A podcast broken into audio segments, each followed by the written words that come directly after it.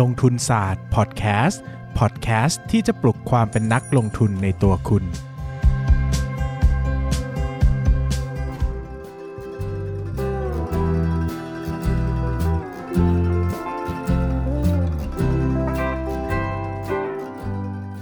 วัสดีครับ ยินดีต้อนรับเข้าสู่รายการลงทุนศาสตร์พอดแคสต์รายการที่จะชวนทุกคนมาพัฒนาความรู้ด้านการเงินและการลงทุนไปด้วยกัน วันนี้นะครับผมก็จะมาพูดในเกี่ยวกับทริค หรือว่าวิธีการดูอะไรบางอย่างนะครับ ที่จะทำให้เราช่วยหาหุ้นได้เป็นอีกแบบหนึ่งนะครับก็คือเรื่องของการดูการซื้อขายหุ้นของนักลงทุนรายใหญ่นะครับ เราจะรู้ได้อย่างไรว่านักลงทุนรายใหญ่ ถือหุ้นอะไรอยู่บ้างนะครับ แล้วก็เเขากำลังซื้อขายหุ้นอะไรอยู่ อดีตเคยซื้อขายหุ้นอะไรบ้างนะครับ ก็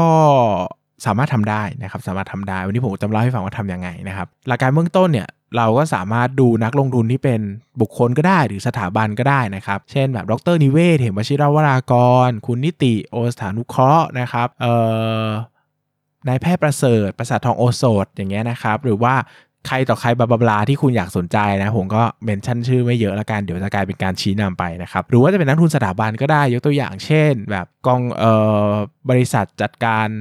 บลนต่างๆอะบริษัทจัดการหลักเอ่อ บริษัทจัดการกองทุนรวมต่างๆนะครับสถาบันต่างๆ เช่นออกองทุนประกันสังคมอะไรอย่างเงี้ยนะครับเขาซื้อหุ้นอะไรบ้างนะครับหลักๆเนี่ยก็จะมีวิธีการดู 3 อย่างที่ผมจะพูดในวันนี้นะครับก็คือดูหุ้นที่เขาถือในปัจจุบัน ดูหุ้นที่เขาเคยถือในอดีต และดูประวัติการซื้อขายหุ้นของเขานะครับซึ่ง ต้องอธิบายก่อน disclaimer ก่อนตั้งแต่ต้นว่าไม่ได้บอกให้ลอกนะครับ ให้เป็นไอเดียในการหาหุ้นเฉยๆว่า เฮ้ยทำไมนักลงทุนคนนี้ถึงสนใจหุ้นตัวนี้เออแบบนี้เป็นไอไอเดียเป็นแบบนี้ทำไมเขาถึงลงทุนในหุ้นกลุ่มนี้ทำไมเขาลงทุนในหุ้นตัวนี้ มันมีสตอรี่ยังไงมันน่าสนใจยังไง รวมไปถึงอาจจะย้อนกลับไปดูประวัติการลงทุนของเขาในอดีตก็ได้ว่า เขาเคยลงทุนอะไรบ้าง แล้วมันประสบความสำเร็จไหม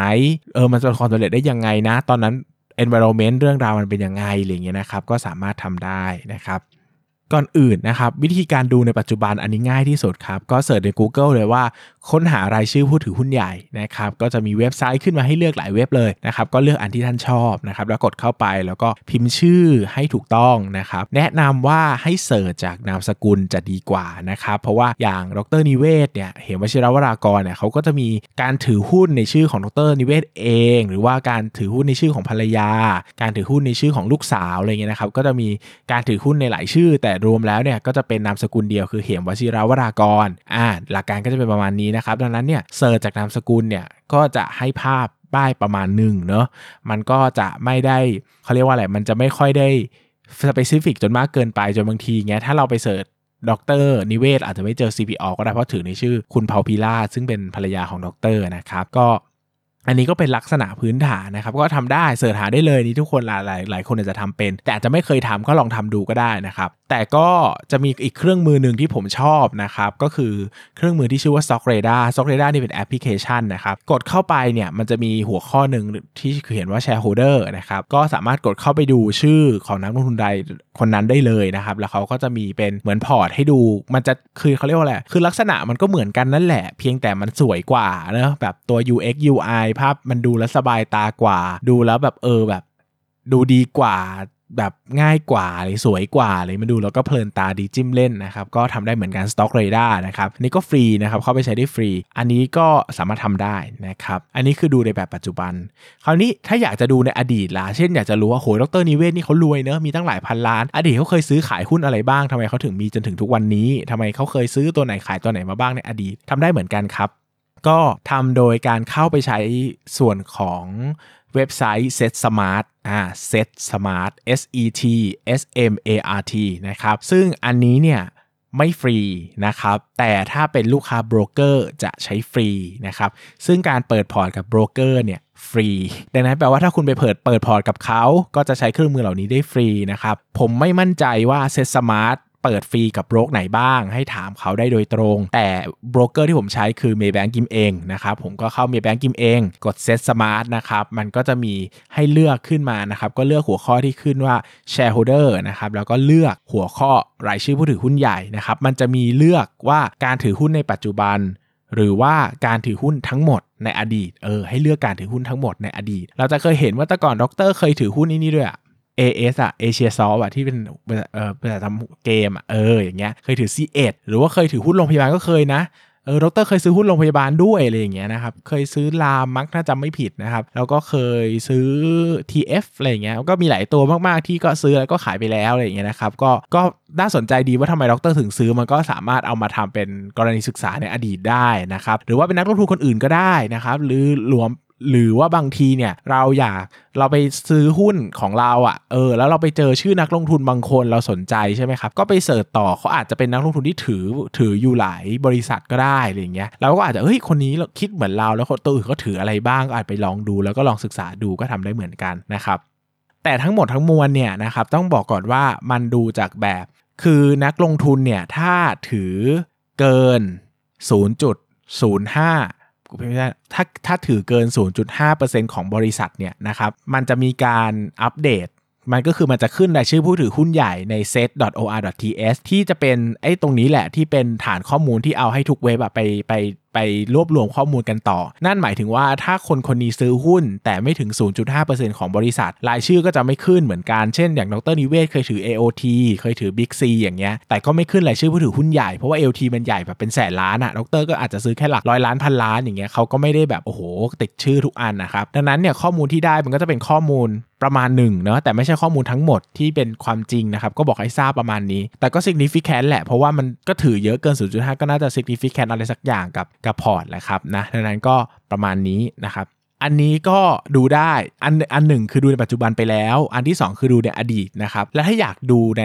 ดูการซื้อขายล่ะ เช่นว่า เฮ้ย โควิดรอบนี้ ดร.นิเวศน์ ซื้อหุ้นอะไรบ้าง ขายหุ้นอะไรบ้าง อะไรอย่างเงี้ยนะครับ คือความจริงอะ เราสามารถทำได้จากการดู Set Smart ที่มันเป็นการถือหุ้นทั้งหมด แล้วก็ไล่วันที่มาใช่ไหมครับ จนกว่า จนกระทั่งรายชื่อหุ้นหายไปอะก็แปลว่าด็อกเตอร์เนี่ยขายไปแล้ว หรือว่านักลงทุนรายนั้นขายไปแล้ว เราก็ไปเทียบกับวันที่ขึ้น XM XD XR ทั้งหลายในเซตเนี่ยเราจะรู้ว่าวันที่หายไปมันเป็นวันไหน แต่แค่ฟังก็เหนื่อยแล้วใช่ไหมนะครับมันก็มีแอปพลิเคชันหนึ่งที่รวบรวมไว้ให้ก็คือ Stock Radar เหมือนกันนะครับ Stock Radar เนี่ยเข้าไปที่หน้าเดิมเลยคือ Shareholder นะครับแล้วก็จะมีหัวข้อให้เลือกการซื้อขาย Stock Radar จะทำ tracking มาให้ว่าการปิดสมุดรอบนี้กับการปิดสมุดรอบที่แล้วเนี่ย มีอะไรเปลี่ยนเปลี่ยนแปลงไปบ้างนะครับ เช่น เพิ่มขึ้นเขาก็จะขึ้นว่าซื้อ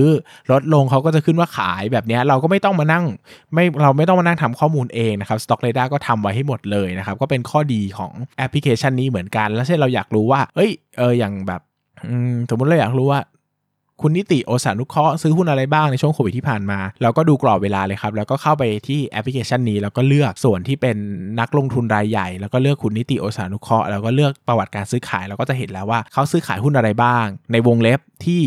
มีนัยสำคัญก็คือเกิน 0.5%ของบริษัทนะครับ มันก็จะมีการรายงานให้ เออ มันก็ทำทำประมาณนี้นี่เองนะครับสำหรับใครที่อยากจะติดตามนักลงทุนรายใหญ่ว่าเขาซื้อตัวนั้นตัวนี้ซื้ออะไรบ้าง เห็นคนอื่นเขาพูดกันว่าด็อกเตอร์ถือตัวนั้นตัวนี้ทำไมเราไม่รู้เลยอะไรเงี้ยนะครับ ก็สอนวิธีให้ประมาณนี้ง่ายๆนะครับ ก็ไม่ได้ยากมาก ลองใช้ดูนะครับ เครื่องมือหลักที่ผมใช้ก็จะมี เอ่อ เซต นะครับ set.or.ts ก็เข้าไปดูได้โดยตรงเลย แต่ต้องเช็คจากบริษัทนะครับ แล้วก็ดูจากการค้นหาผู้ถือหุ้นรายใหญ่ใน Google ก็ได้ หรือว่าใช้ Set Smart ก็ได้ หรือใช้ Stock Radar ก็ได้นะครับ Stock Radar เนี่ยมันก็จะถนัดหน่อยถ้าใช้ในมือถือดูแบบง่ายๆเนอะแต่ถ้าอย่างจะทำข้อมูลแบบย้อนหลังหรือว่ารวบรวมอะไรอย่างเงี้ยก็จะใช้ Set Smart เป็นหลัก เพราะว่ามันให้แพทมันให้ข้อมูลเนี่ยมันกรอบไปลง Excel ได้ง่ายกว่านะครับ อันนี้ก็แล้วแต่เราเหมือนกันว่าเราถนัดแนวไหนแบบไหนนะครับ อะ วันนี้จะตอบคำถามกันนิดนึงนะครับ เรามีคำถามไหมเดี๋ยวขอเช็คนิดนึงนะครับเอ่อเน็ตโหลดช้าจังเลยนะครับเอ่อก็มาไหนดูซิมีคำถามอะไรบ้างล่าสุดคำถามผมผมผมไม่ตอบก็ถามซ้ำได้นะนะมันก็บางทีมันก็มองก็ผ่านๆไปนะครับ อืมมีคนมาถามว่า ผมสงสัยว่า ผมสงสัยว่าคำถามเวลาฟังหรือตอบในพอดแคสต์ถ้าผมจะถามคำถามบ้างต้องถามที่ไหนยังไงครับ ก็ถามตรงที่ที่น้องพิมพ์เนี่ยแหละครับ ก็ถามได้ อ่าหมดเอาส่วนใหญ่เป็นขอหุ้นนะครับ ขอหุ้นนะอะอันนี้ถามดีครับ ที่เขาว่าซื้ออินทัศเหมือนได้แอดวานที่ราคาถูกกว่า แต่อินทัศต้องแบกไทยคมอยู่ด้วย ถ้าพูดถึงกำไรแล้วถือตัวไหนดีกว่ากันคะ เมื่อบวกลบทุนกำไรและเงินปันผลสำหรับถือยาว ก็ต้องคำนวณเองนะครับ อันนี้ต้องคำนวณเองว่าว่าไทยคมอะเราคิดว่ามูลค่ามันเป็นเท่าไหร่ เป็นบวกหรือเป็นลบ ก็ต้องไปลบจากอินทัสด้วยนะครับ ประมาณนี้คือมันตอบไม่ได้ มันไม่ได้มีแบบ absolutely true เลยว่า เฮ้ยอินทัสถูกหรือ advance ถูก เราต้องไปดูว่าเราอยากได้ advance อย่างเดียว หรือเราอยากได้ส่วนอื่นของอินทัสด้วยนะครับ อันนี้ก็ต้องประเมินมูลค่าเอาว่าไทยคมเท่าไหร่และส่วนอื่น ๆที่อินทัสถืออีกมันเท่าไหร่นะครับ เออประมาณนี้ ปกติหุ้นเด้งที่พี่เบสเจอมักเป็นที่ไม่รู้จักของคนทั่วไปไหมครับ แบบเห็นก่อน เจอก่อนนักวิเคราะห์ยังไม่มาวิเคราะห์กัน และถือพวกหุ้น IPO บ่อยไหมครับ IPO ไม่ค่อยบ่อย ต้องมั่นใจจริง ๆ ว่าดีถึงจะถือ ซึ่งก็ไม่ได้ถือบ่อยนะครับ แต่หุ้นหลายตัวก็ได้มาหลัง IPO นะ เช่นอย่าง Beauty อย่างเงี้ยคูอย่างเงี้ยที่ให้ผลตอบแทนผมเยอะๆอะก็ซื้อประมาณ 1 ปีหลัง IPO คือไม่ได้ซื้อแบบไตรมาสนั้น หรือตอนนั้นนะครับก็ซื้อแบ่งเวลามาหน่อยนะครับหรือว่าหุ้นบางตัวอย่างเท่าแก่น้อยเนี่ยก็ถือตั้งแต่ IPO เลยนะครับอันนี้ก็ยาวนานแต่ต้องมั่นใจนิดระดับหนึ่งอะแต่ถ้าทั่วๆไปก็ไม่ค่อยเท่าไหร่นะหลังๆนักทุนเก่งอะคือราคามันไม่ค่อยถูกอะนะครับหุ้นเด้งที่พี่เบสเจอมาเป็นที่ไม่รู้จักคนทั่วไปไหมครับ โอ้โห เป็นหุ้นเบลโนนอะ ใครๆก็รู้จัก BCS อย่างเงี้ย Home Pro อย่างเงี้ยเมกาอย่างเงี้ย ใคร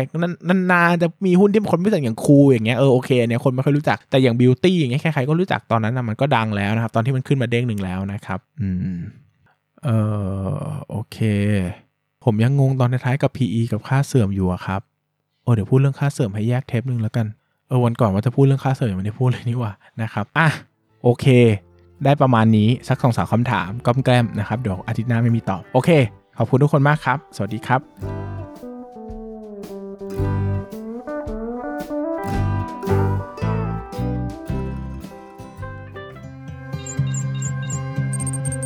อย่าลืมกดติดตามลงทุนศาสตร์ในช่องทาง podcast player ที่คุณใช้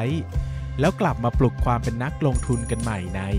ลงทุนศาสตร์พอดแคสต์